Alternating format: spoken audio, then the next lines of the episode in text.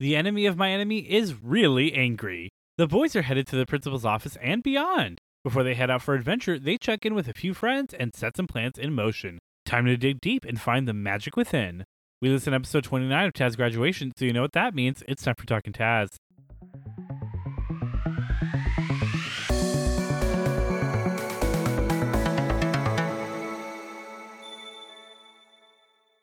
Hello, everyone, and welcome back to Talking Taz, your weekly journey through the worlds of the Adventure Zone graduation. With you, as always, is me, your host and producer, PJ, and with me, as always, is my lovely co host, Lauren. Hi. Lauren, what did you think of this episode? It was so intense. I really liked it actually, even though we've talked about those episodes before, the ones that are just filler. This, This was definitely is not filler. This is the opposite of filler. What? What? Filler No, literally I- means nothing of importance happens. Are what is re- what? So much importance stuff happens. I mean, things happen. I listen. I don't know. Do you not consider spoilers? Do you not consider the boys creating a partnership with the demon Prince Gray imported to the plot of this podcast? Okay, no, I do. All right. It's just I don't know. For some reason, if it doesn't have a lot of combat things happening, I'm like, this is like RP. This is filler. RP is not filler. I don't think so either, but for some reason I'm conditioned to think that I think unless we're because a lot of their RP episodes tend to be filler. Mm, This, I think that's where it's like getting into your brain like that. sure, this sure. is not filler. Filler time in general is like them at, you know, Barnes and Nobles. That's filler. Like Mm, um I mean and you can also like argue that a lot of like the early stuff is like filler arc where it's literally just like you know, it's kinda like the first five levels of Descent into Avernus where it's like, Wow, look, you were in this town and oh no, there's a cult and it's like I don't care about this, get me to hell. Get me to hell. No, I agree. I always feel for some reason really guilty in our D&D sessions when we're RPing just because usually the DM isn't always as actively a part of it because it's a lot of RP amongst the players and I'm always like we're leaving them out, we're leaving them out. No. So I always like want to make sure everyone's involved and like playing and moving the story forward. So I think that's also where my my I mean, idea say, of like, it comes any in. Any DM worth their salt generally likes when their players RP at the table. I would hope so. even if like they're not involved in it. But I will Yeah. say, like, you know, obviously not every DM is the same, and some DMs like are like, guys, we have like stuff to get through. But I will, Mm. will, will say, if you have a DM that's usually like, hell yeah, guys, RP, and then they're like, all right, what are we doing now? That's usually probably a sign that they're like, okay, I don't think this RP is being ca- beneficial to the story or you or just our time. so why don't you tell me what we're doing? Why don't you tell me what decisions we're making? Which way are you gonna go? I get that. So yes, okay. Story wise, a lot of things happen, even though my brain is conditioned to think that this was filler. I liked it. Let's get into this not at all filler episode. Okay, I agree. It's not filler. PJ was right. You can put it's that on the record. right. I just it's this is such a I think one of the most important story beats in like the entirety of this experience. I would agree with that. Yeah. That's like if you're having like the Sokovia Accord meetings where Cap and Iron Man like break apart and you're like, Mhm. but that was just RP, so it's like filler. It's like no. no. Just because combat wasn't involved doesn't mean it's not important. This sets up combat in the future. this is it's like uh Mickey with the like, we'll use that mask tool later. Exactly. Yes, I was thinking the same thing. You say that all the time. It's one of my favorite things. All right, so let's jump into it. Let's do. The three approach Hieronymus's office, which is their first time up there, and I was like, oh yeah, you're right. They've literally never gone up here. Also, I don't know why in my brain, like, Hieronymus has like pieced out already. Like, I didn't think he was still using Hieronymus's office. No, I absolutely agreed. I was like, okay, he's been exposed. He's gonna go like to some cave or whatever. But no, he's like Still there. Yeah, he's running the school still. And every now and then I'm reminded of that, and I'm like, oh yeah, he is still there. He- he's like, I established a free lunch program going live this quarter. If you think I won't be here to see it through, but without the crate machine. so like, what's the point? exactly. uh, as they're walking up, it is a mess. The doors hanging off the hinges, and like they literally feel rage, like white hot rage emanating from the door, and something just calls out, "You." Ugh.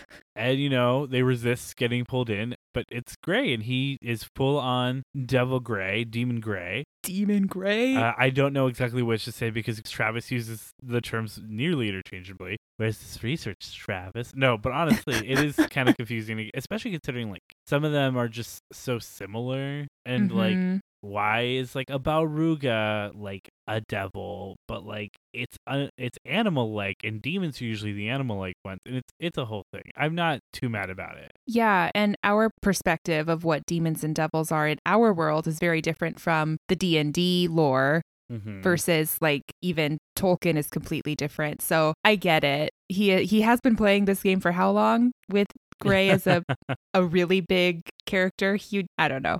It's fine. But I mean, he is the demon Prince Gray, so I mean that's that's what we will stick with. But again, mm-hmm. seems more devil like to me. PJ's on the side of the devils. but you know, yeah. So Gray is almost fully just in straight up demon form.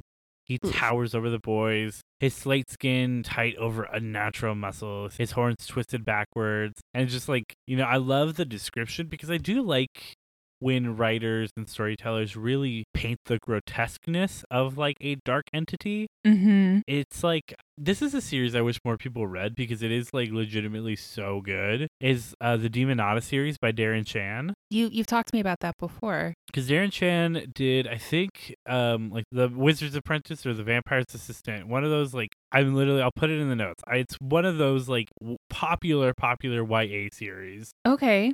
But the Demonata series is like also like more slightly more adult YA. And I say that I know that this is kind of an oxymoron, but like it is still about teens and 14s, but it's just like it doesn't really wear kids gloves with them. This is the one where they play chess, right? Yes, that is a Yeah. very fun way of putting this uh, demon book that uh, traumatized me while reading it. But it is It's like good, the Queen's Gambit, but with demons. but with demons. and like one of because like Lord Loss is like the main demon, and he like he he looks like someone with flailed skin with cuts all over their body, and like it, he's just described super intense. But the one that like always messes me up is two of his familiars in the first book, which like one of them has like a baby head, almost like I imagine like a baby doll head, but like it's hollow on the inside. All that's inside is flame. Ew. It reminds me of the That like Toy baby doll spider from Toy Story. Yes. Sisu. Yes.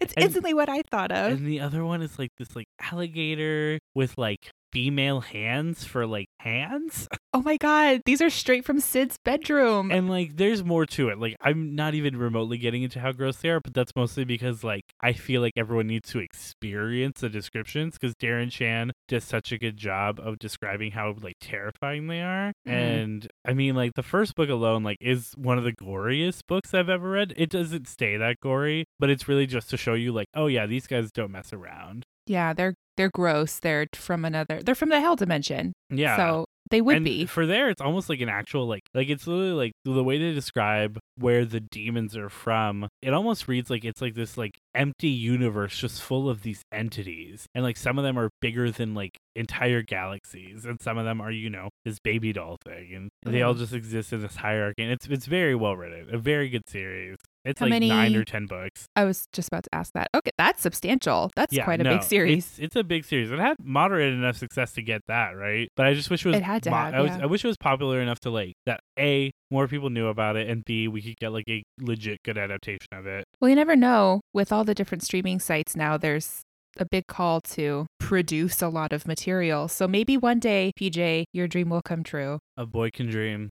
A piece of furniture clips Fitzroy on the shoulder. Gray accuses Fitzroy of like hitting him with corrupted chaos magic and now using that magic to bar him from his home. And he's just, you know, he's freaking out. He can't go home, which he's Mhm. usually able to do pretty easily. He's mad. He threatens to kill Fitzroy. I don't know about you, but as this was happening, I was like, oh my God, not only is Fitzroy impacted by like the Godscar chasm being gone and his magic being gone, but I totally forgot that Gray was connected to chaos too. And like, he is screwed. But I think he still has his magic. Yes, but Right. he can't get home, Yes, right? Yeah. Yeah. But I think that's almost yeah, I think that's probably purposeful. I think they're trying to like again Entice disrupt him? things. That's true. But he can't, well, yeah, he's isolated now. He can't get to his armies. Yeah, which is a big uh downside for him.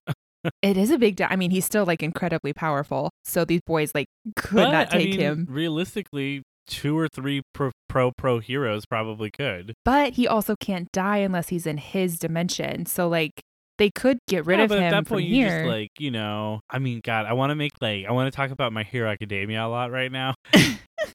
Nerd. but it's kind of it's kind of similar to what they do with one of their big bads where like he is technically like one of the most powerful villains one of i'll say so that you know no one actually knows which one it is unless you've read it and when they finally do defeat him it does take like some of their stronger people and then they Mhm. just keep him in like the max security level of the max security island prison in the max security like detention zone Guantanamo Bay level stuff. Ah, guantanamo bay has nothing on the prison system in that world because people have superpowers you know That's true. but yeah I, I imagine like that could be done but obviously that's not where we're necessarily going here because Yeah. fitzroy is kind of just like whoa whoa whoa do you sense any chaos in me i don't have chaos powers anymore i don't think there's going to be much of a standoff between us now and gray Mhm. demands to know why fitzroy has trapped him here and i'm like okay muchacho you're not getting it You're not getting it. so Fitzroy gives them the ring of truth. He's like, "This isn't a trick.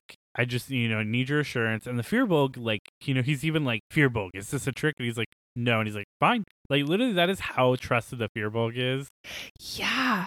Oh well, you know, everyone knows Fe- Firbolgs can't lie, and I, I think this is like the first time they really super use it to their advantage. Yes. It's, yeah, it's no. been used to their advantage before, but I think this is the first time where it literally gets to be like, oh, who needs a deception check? You have a permanent truth teller here. We're just gonna ask him. yeah, I thought that was a brilliant move from Travis as far as the RP goes between the boys because I was like, oh my God, we need him to trust the boys. We have one of them who literally can't lie. I love that Travis used that mechanic, which normally would have been against them, but now it's in their favor. I, I loved that moment. That was super Well, and cool. also like we're you know we've been training our our little liar here, so like That's right. He's going to theoretically, be like, an oil executive. could have been yes, uh, but theoretically there could have been some back and forth if like we're in an alternate reality where he was asking about something that he wanted to lie about, and he could have Mhm. like pulled some serious like you know plausible deniability out. But Mhm. like he doesn't have to here. Like it is really like completely working to his strength. Yeah, I loved that. Travis was so gung ho to make the Firbolg a liar in some shape or form. He went through training and he's been given items, but here he was like, nah, I completely will give this to you. This will work in your advantage. Fitzroy reveals Chaos and Order's plan, and he is like, "Look, man, I don't know the details. I don't know like why all of this is happening. Like, I know why this is happening, but I will tell you, like, they've told us you're gonna lose. They're not like, oh, we really want you to win. No, they said just do your part. Gray's gonna lose. So they have set the deck against you. So whatever Mhm. deal you guys thought you had, that wasn't a thing. You're just a pawn in their plan, and you're a pl- you're a pawn that they have already planned to sacrifice, regardless of how the board goes. Yes. Which Gray, like, Yeah, it you know that obviously takes Gray off a lot.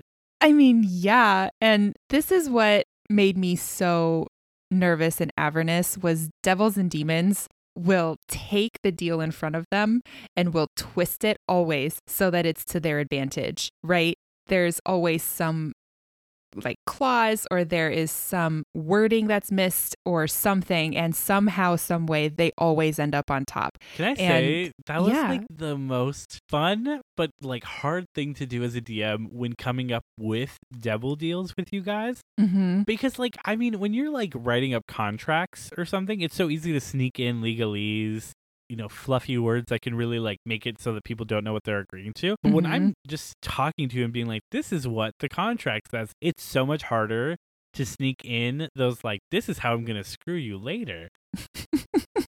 but I did it every time. And, you know, Yeah. every time you guys would try so hard being like, okay, I need to listen really hard. And I would type it out as I was saying it, and I would have you guys be like, is this what I you're agreeing to? And then you guys would be like, yeah, yeah, yeah. And then sometimes you guys would like not catch it, but catch like something that I didn't even intend. And you guys would be like, oh, no, no, I see what you're trying here. And I was like, oh, yeah, I'll take that out. And then, like, meanwhile, my big, like, gotcha is still in there. And then when Mhm. I eventually pulled it out, you guys were like, what? And I'm like, it says right here that you agree to this.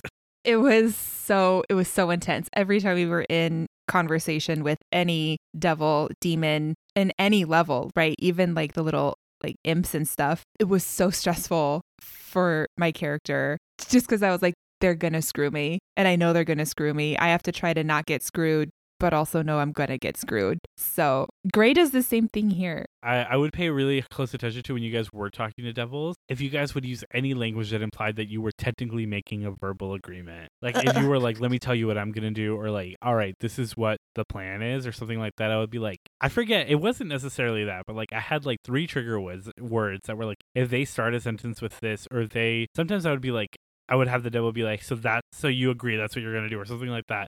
And if you guys said the right things, I was like, "All right, verbal contract, got it." The verbal contract is binding in the state of New York, Definitely which is for hell all it of is. my that's for all my friends, allies out there. And New York has Hell's Kitchen, tying it all back together. That's where the capes come from, baby. oh my god. so Gray's like, I'm gonna kill Chaos in Order. Firbolg's like, oh, oh, oh, oh, oh, maybe Uh, not. You know, like they are kind of like gods. And he's like, I am a demon prince. I can literally wreck whatever I want. And they're like, okay. Like, let's take it, you know, let's slow down for a second, you know, goose for by it. And, you know, Fitzroy's like, whoa, whoa, whoa, so let me talk to you. I have a plan. As they say, the enemy of my enemy is my friend or extremely tenuous associate. Mm-hmm, mm-hmm. That's the common phrase. Yeah, yeah. Yes. And, you know, we have a plan to thwart Chaos and Order's plan and get you home and potentially, like, I don't know, you'd still get some sort of fun out of it, right? Yeah. Maybe. Hopefully. But don't kill people. Uh, well, yeah. Argo, Argo asks a question that they've asked before, and I'm like, Argo, I don't know what, what this doesn't make sense to you, but he's like, why do you even want war? And again, just like the first time they asked Gray, he's like, because I like war. I like killing people and destroying things. Why doesn't this make sense to you? Right? Like that has been a very clear statement from the beginning, from everybody, from chaos, from order, from Gray himself. He just wants a war. So Argo coming in being like, why do you want this? It's like, oh my God, Argo. we know why.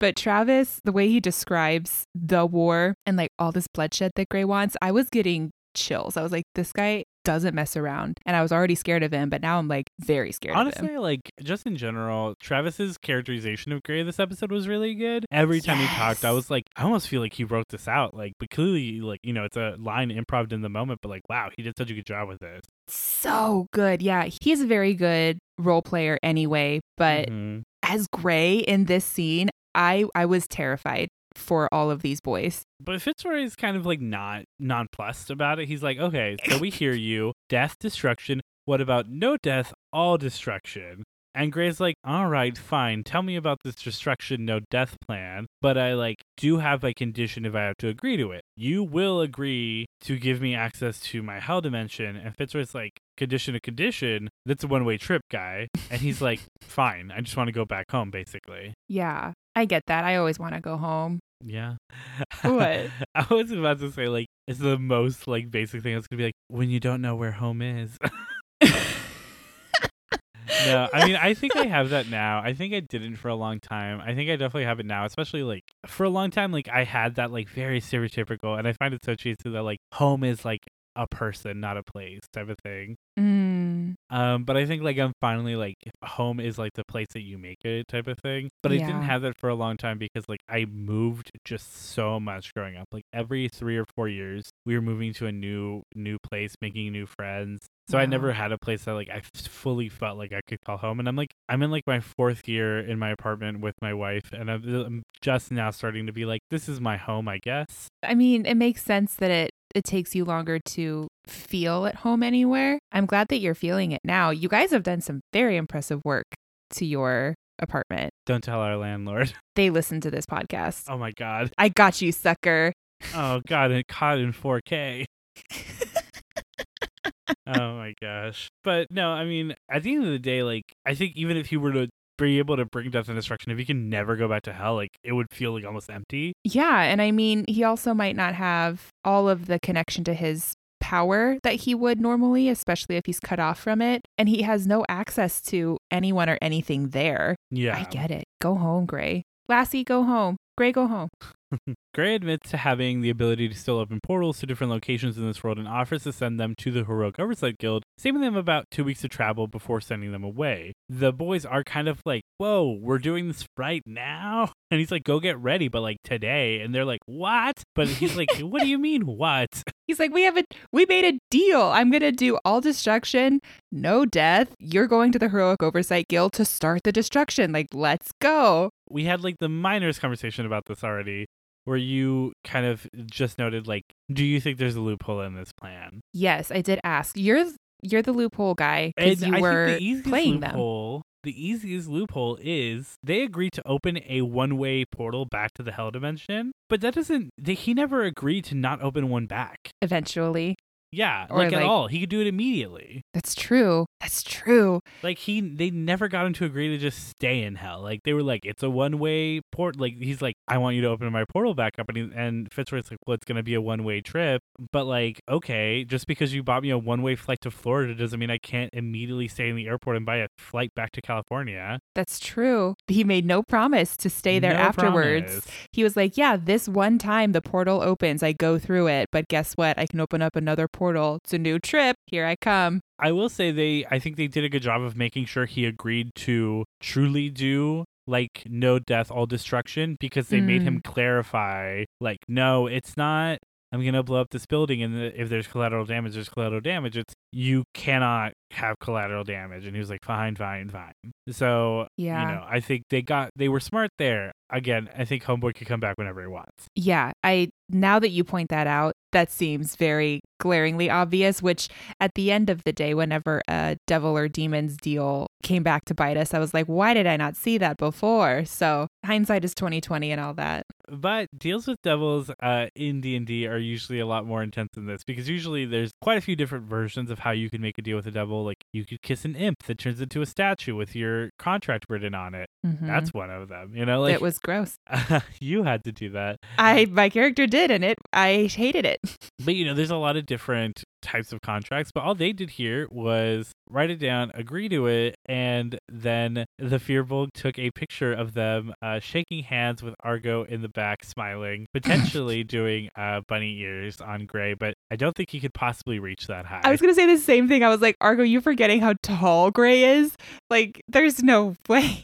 There's but it's no one way. of my favorite visuals. It's just like the idea of like, beg- like Fitzroy like having like the biggest grin on his face, while Gray's just like, I guess I have to do this, and Argo like halfway trying to like reach his head. It's so cute. it it reminds me of that picture in the animated Mulan movie where it's like the that chancellor guy and the emperor shaking hands there's that picture of them and the chancellor is like super excited the emperor is just so stoic yeah. it i instantly thought of that but with like argo in the background doing bunny ears oh god.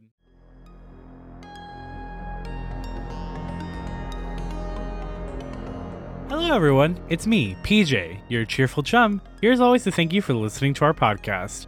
We hope you're enjoying this episode. I'm sure you've noticed, but I had some technical difficulties with my setup this week, so my audio isn't super up to snuff. This episode was recorded alongside next week's episode, so you will have to bear it one episode longer, but ideally, we will work to ensure that these issues are corrected moving forward. But thank you for sticking with us. Stick with us even further by staying up to date with us on social media. Follow us on Facebook and Twitter at Talkin' Taz. On Facebook, you can also find the official Talkin' Taz group where you can interact with us as well as other fans of the podcast. Or go to our website, talking-taz.pinecast.co for links to the socials as well as all of our episodes. If you're enjoying the show, tell your friends about it and leave a review on iTunes. It really does help. Just one note from this episode the popular YA series Darren Shan wrote besides the Demonata series was the Cirque du Freak series, which is why my brain jumped to specifically The Vampire's Assistant. But in general, check out both series. Darren Shan does some amazing work. Now, let's get to the question of the week. This episode, we see a big shift in goals, alliances, and big bads. In your D&D game, have you ever had to team up with your mortal enemy against a new, even larger threat? Did your vampire hunter have to team up with Strahd to stave off an Ultra Lich? Did the evil wizard have to team up with your party to stave off a demon incursion? Let us know. We're interested to find out. Now, back to the podcast.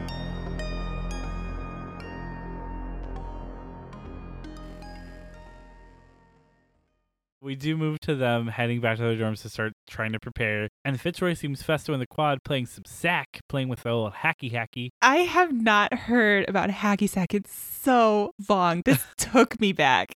Kicking the old ankle stone. I don't know if that's a statement that people use for hacky sack. I just came up with that right now. Did you did were you a hacky sacker? No, not on slides. I have no coordination whatsoever. Oh, I I couldn't get into it. I have also no coordination. Wow, weird that the two nerds with no coordination have a A D&D a- a- podcast. not even a D&D podcast. God, it'd be cooler if we had a D&D podcast. You have a podcast where we talk about strangers playing D&D. That's not cool. That's not what all the kids are doing. coolest thing. I thought this was what TikTok was for. oh gosh. Uh, but he admits to Festo that he's lost all of his powers, and Festo is like, "Oh, snippers," and I was like, "Snippers!" Oh, no, snippers. Oh my god, I was already sad that Fitzroy lost his powers and like pretty scared, but they completely forgot now we've lost snippers. I mean, luckily, like, I mean, we'll get to it in a second. We do get our boy Snip Snips back, but I mean, Fitzroy is like, yeah, like, you know, the source of my power is gone. And Festo's like, just use your own magic. And Fitzroy's like, look, I get it. The magic was inside me all along. But no, like, I don't have magic. And Festo's like, what are you, stupid? I mean, at the end of the day, it's technically true. Like, he has a sorceress origin, which means magic is built into him. Magic Yes. was chaotic in him, but he is a sorcerer, not a wizard. And that means that he has latent magic. And, I mean, he points out, like, you could use your magic in a place where magic was not allowed to come in. Mhm. That means that you In have the your crypt. own. Exactly. In the crypt. yeah, Look deep inside yourself and you can use magic. that fits so perfectly for all of Fitzroy's leveling, right? Because he was initially a wild magic barbarian, and that's where his chaotic magic came from. But then he started taking levels in sorcerer when he was working with Festo. So that's when like that inner magic was starting to come into play. And it's just like that's a beautiful circular storytelling that Yeah, I don't- really I don't think they ever even intended that, but like it works out perfectly, right? Because yeah. It's almost like working on Festo with his magic unlocked the latent magic, which obviously Mhm. made the chaos magic stronger. But there is still latent magic that was finally like the seal was broken on. I, yeah, again, uh, like you were saying, I don't think they planned it, but it works out very well. Yeah, Festo is like, look, let me talk you through it. Or he's like, look, let me talk you through it. Oh, that's a really good Festo impression. Can you do that? I mean, not all the time because I think our listeners would hate that. I love it. They're like, yes, let us hear PJ's bad Festo impression all day. It's a good Festo impression. And Fitzroy uh, doesn't do great on his roll, but he does well enough to summon just the tiniest little palm-sized snippers. Oh. And he is like, "Is that you, my sweet boy?" And he's like, "Quick, quick, quick." and Oh. Fitzroy's like, "I don't understand that." And I was like, "You canonically understand your crap. Get out of here." Yeah, But we have he does this. kind of have that like, "Oh, this is Snippers," and I was like.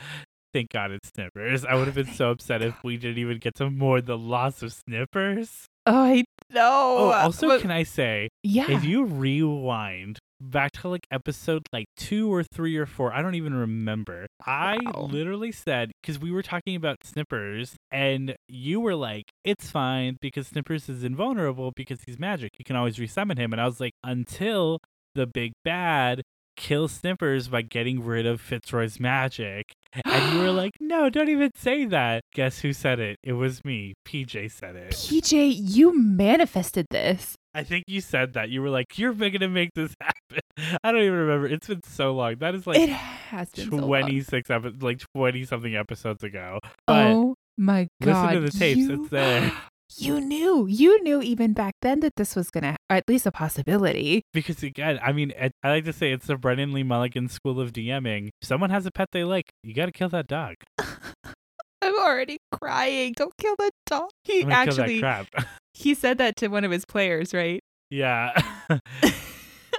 he always jokes about it. He's like, I don't know why you guys always keep coming in with these cute animal companions.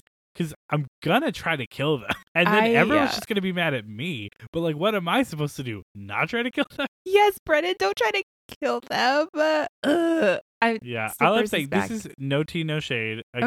against uh, one of our former DMs. But if I was Jeff when in uh, Nyx, because he like never super hurt the bear, he hasn't. No. but I will say Keith, our other former DM, the one with year four animals, hmm would not hesitate. He made it very clear to you, and that's why, like before every fight, you were like, "All right, this animal's going here, this animal's going there, this animal's going there, this animal's going there. They're not near this fight." Yeah. No. I. He is. He Keith has is like the other end of the spectrum in terms of DMing, where he's Mhm. like, "We are here to play like fantasy role playing game, and I'm going to create these amazing visual landscapes in your mind, and then I'm going to hit you." With the powers of D and if you die, you die.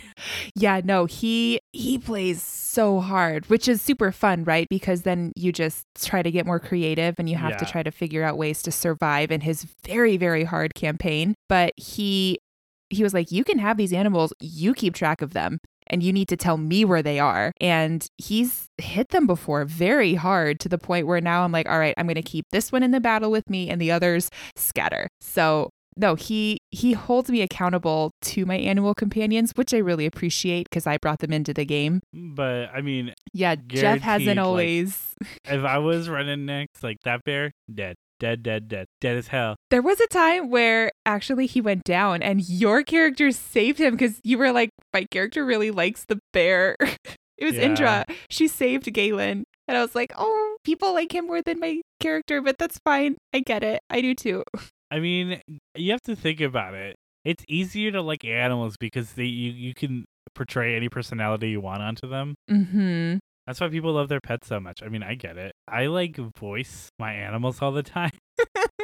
You know, I'll just be sitting like on the couch with my wife, and the animal will be doing something, and I'll just start like narrating their inner monologue as they're like going about their day. Oh my God. Do they have voices? Oh, they used to, but I think they've kind of gone away. But like they used to both each have like very specific voices. And I think just one day, I think it was when we didn't have pets for a bit, like when like, you know, we were homeless for a little bit and like they had to be Mm. like displaced until we got them back. I think like I forgot what their voices were. And when I got them back, just the voice, uh, the new voice I had for them felt wrong. And so it was like, we're just going to go to regular talking now. Just regular talking. But I mean, back to the game. Mechanically Oh, I guess. speaking, whenever Griffin casts a spell, he rolls a d20 and adds a spellcasting modifier to determine if he can essentially overcome, you know, all the inner blocks to conquer the magic within. I really liked that module and that modification to his spell casting. I just hope it doesn't last too long. You mean you hope that he gets like full powers back? Yeah, because I mean, if he has to do that forever, like it feels it feels like a pretty significant nerf. Imagine if you, as a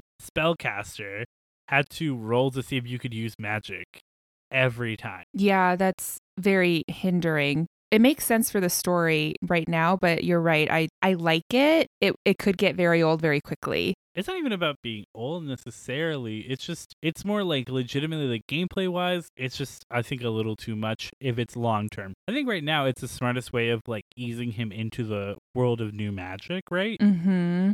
But I think like if we're like 5 episodes from now and he's still doing these roles, it's going to be a little like all right, well, we get it. You were mad that he got so powerful.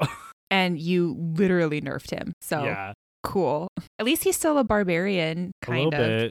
Yeah. Just teensy bit. Just a little just a little Just- mad. Just a little bad. Just a little bad boy. They then had to meet up with Rainier and she's playing with her skeletal squirrel, you know, my favorite Gross. little boy.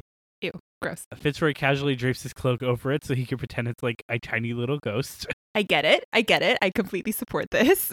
Master Firbolg tries to explain the updates. You know, not great. They Mm. do confirm that they do not want to go to war anymore and would like her father's skeleton army on standby just in case. They ask her to keep an eye on the school while they are gone on the trip and offer her Sabor, Jackal, and Hig as allies. And I was like, so like half of the Unbroken Chain. Obviously not, but half of But- the Unbroken Chain. yeah, I mean, at least at least three members. We have confirmed that that Hig is a member. He just Yes. hasn't gone because he had to stay in his room. I wonder if he's been to a meeting since. Unrelated. Has there been a meeting since? Well, I mean, I don't know. I mean, time kind of just moves. But I don't think there's been. I mean, they were going to have that meeting with the Unbroken Chain and then immediately decided against it. But I'm assuming that meeting still happened, and they were probably like, "Where are they?" Those darn kids. Those darn kids clad in their crazy war effort. Back in my day, we didn't have war. We just accepted what happened to us and left it for the next generation. Rainier says she might call in some of the skeleton army just like to kind of help out around the school. Mm-hmm. And when the two boys return to their dorm, there's a package sitting in front of their door addressed to Fitzroy, you know, from Gordy, the Lich King. they open the box and Tibia and Gherkin pop out. Hey, throwback. Yay! Uh, Gordy includes a note saying that these two are at Fizz's disposal at his behest, and they seem to have rusty weapons, but Fitzroy doesn't know the extent to which they can fight, so they outfit the skeletons with their school issued weaponry, which they probably haven't used ever. It's kind of like your starting equipment. You don't you don't really touch it after like level three. Yeah, as soon as you get the cooler stuff, you're like, oh yeah, I also have a plain old dagger. That's yeah, cool. and especially if you like are like a looter, like Udrix are, that where you take literally everything you find for no reason, because it's not even like you sell it or anything. You just have backpacks Yeah. full of useless crap. It- yeah, Torishar's backpack is. I mean, luckily it's a backpack of holdings, so like it doesn't matter. But thank God, but there is like so much stuff in there. There's so much stuff in there. I swear, sometimes I'm like, really? Do you need that? And I mean, you guys have gotten better because, like, but like early on, I feel like you guys were like, all right, I'll take that plus one greatsword. I'm like, you have so much better than a plus one grade. Why? Why are you taking this? I think we've started exchanging it all for gold so that we can buy more things. But it's all just yeah. potions. That's how you guys buy potions. Yeah, because we don't I have a dedicated opened a potion. Shop. You should have. We don't have a dedicated healer on the team. So You like have a bard. yes, but he Poor he Dane. does Look keep at us him alive. crying No. right now, listening to this. He Dane, knows what I'm he did. sorry. You're a good healer. He is a good healer. He has kept us alive. I'm having to uh, cut a lot of Lauren's audio because she's just saying really mean things about you. oh, what's that? Noel, Rebecca, Jacob, you're here too, talking mean things about Dane. Dane, I'm so sorry. Look, I know I'm your favorite because I'm the only one that supports and appreciates you. They're over here. I'm having to mute them. They're just being jerks. I listen. I'm very grateful. He the reason our party is still intact and alive is because of our bard that Dane plays. Absolutely 100%. He also is a bard that attacks. I'm saying like clerics are dedicated healers. We even have a paladin on our team who heals less, He pretty much just heals himself, Himself. and sometimes other people. usually himself it's really and just or a backup health NPCs. thought for himself. Yes, and or NPCs that he really forms an attachment to, like a polar bear or the mushroom mushy person you created. How like dare you just call him a mushroom mushy person? you monster. You know what? I'm not taking any of this land or sitting down. They Are get you the standing now? No, I am standing. I'm standing. You can tell because the audio has gotten much worse because I'm far away from my mic. No. uh, but yeah, basically they're like, oh, I guess this party of three is a party of five, and I'm like, are you guys gonna take Gherkin and Tibia to the heroic oversight guild? That doesn't seem like a good choice. that does not seem like a good choice at all. Yeah, Travis is even like, they don't have to stay with you; they can go where you want, and they're like, okay. Yeah, no, Travis very like had to like step in and be like, they they're not with you all the time if you don't want them to be. Argo retires to his desk with his, you know, stationery set because he is quite the letter writer. well, he is the well, he's the CCO, yeah. CCO. Yeah, yeah, yeah. But you know, he's written the letter to Dendra before. Mhm, and he's writing mhm. a letter to Bloodhawk Barb, being like, "Hello, Bloodhawk Barb. I have questions about Althea for an upcoming roast." And I'm like, "Why is this the one idea you have?" Right? I was like, oh my God, Clint, this can't be the one thing that you do to get information But about also, people. I love the idea of it just always working. Like, this is just a tactic I'm gonna start using. Like, whenever I need information, I'm gonna be like, "So." Lauren, I'm writing a roast about my wife, Skylar. Tell me what you think about her. also, if you have any embarrassing stories about her, that would be cool. But, you know, it's all in good fun. XOXO. Apparently, the way to like get everyone's defenses down is just to be like, "It's a roast." I guess I have to try that in our campaign or something because apparently there's no like meter or DC set for when you say, "Oh, don't worry about it. It's, It's for a roast." roast." It's a roast. It also does kind of sound like he's flirting with her, and he kind of like leans into it. But I'm like, don't, don't. don't Get don't outta do here. that. Yeah, especially with your sons cuz they don't forget. They don't forget stuff like that. And they're going to haunt him with this information like forever. Oh gosh. Once everything is said and done, the boys head up to Gray's office and he's, you know, calmed down considerably. He's like, All right, I'm going to send you on your way. Look for a tall, black haired woman named Taryn once you arrive in Prosperity. The town. That's super cool. I was super into that name. Yeah, I love it. I mean, it's kind of, it fits with like the naming theme because like Hope is like a city, Prosperity, you know, it's very like, New, uh, yeah, it's, I mean, I was about to say, it's like the old, it's like the, it's like when the West was starting and everything was new.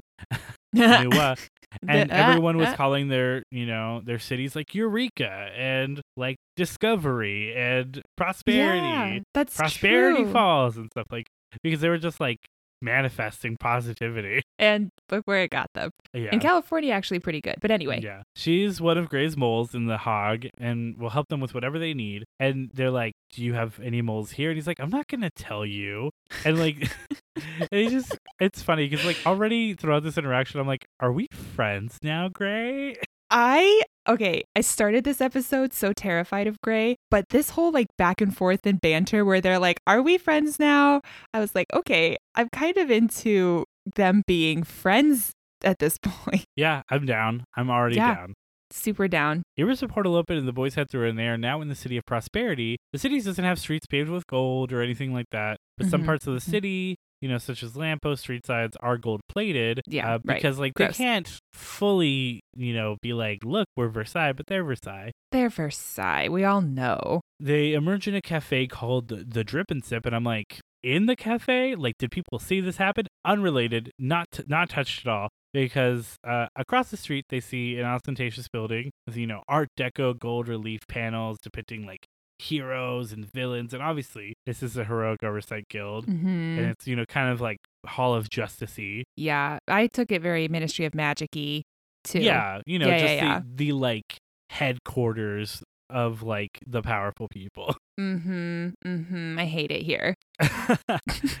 Inside the Drip and Sip, there are two others the halfling barista and a tall centaur woman with long black hair, who the boys recognize from their centaur trip, Oh, not just as any centaur, but a centaur who was always near our good old buddy Calhane, you know, the one that died.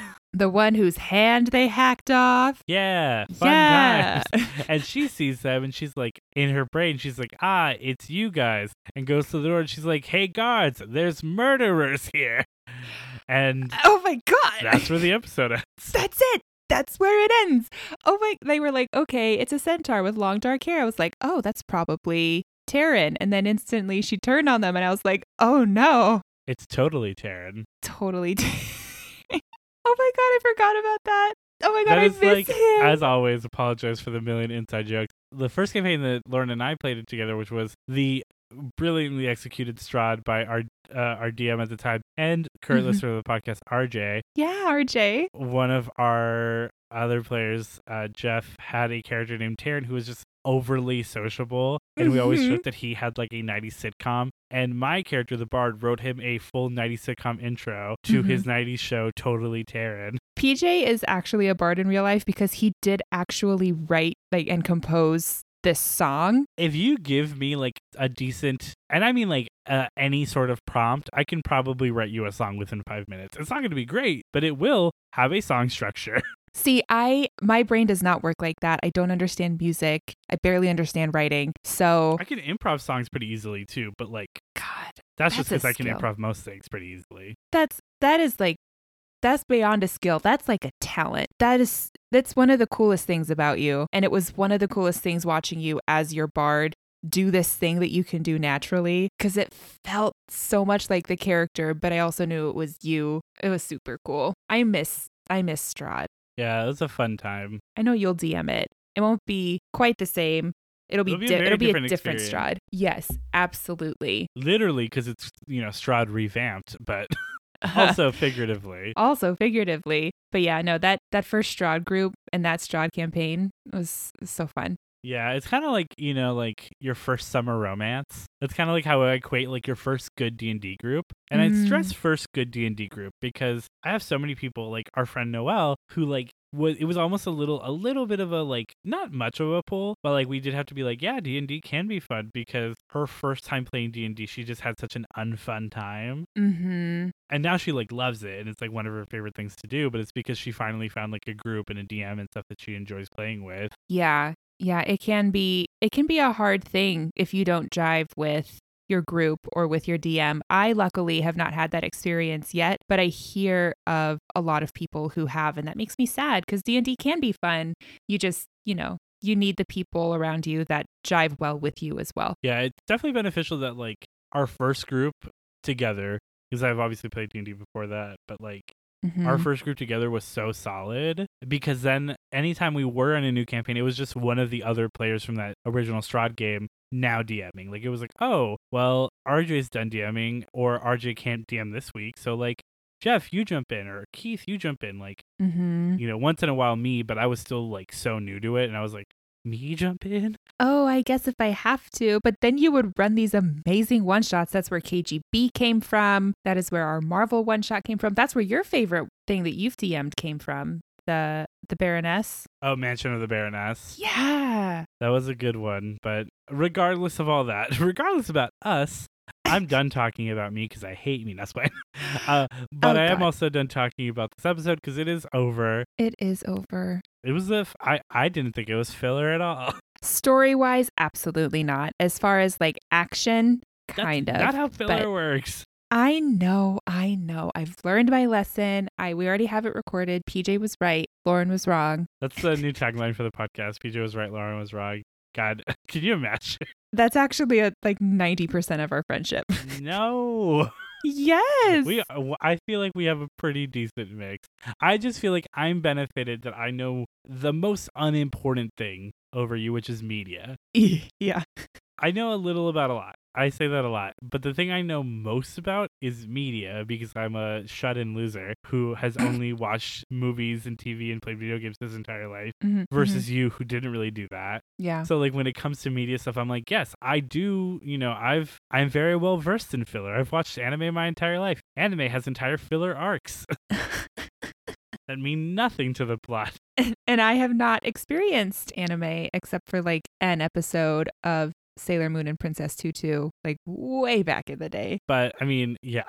So I don't think it's we're right. I or we're right or wrong. I think I just know more about media, and you know more about you know most other things. That's absolutely not true.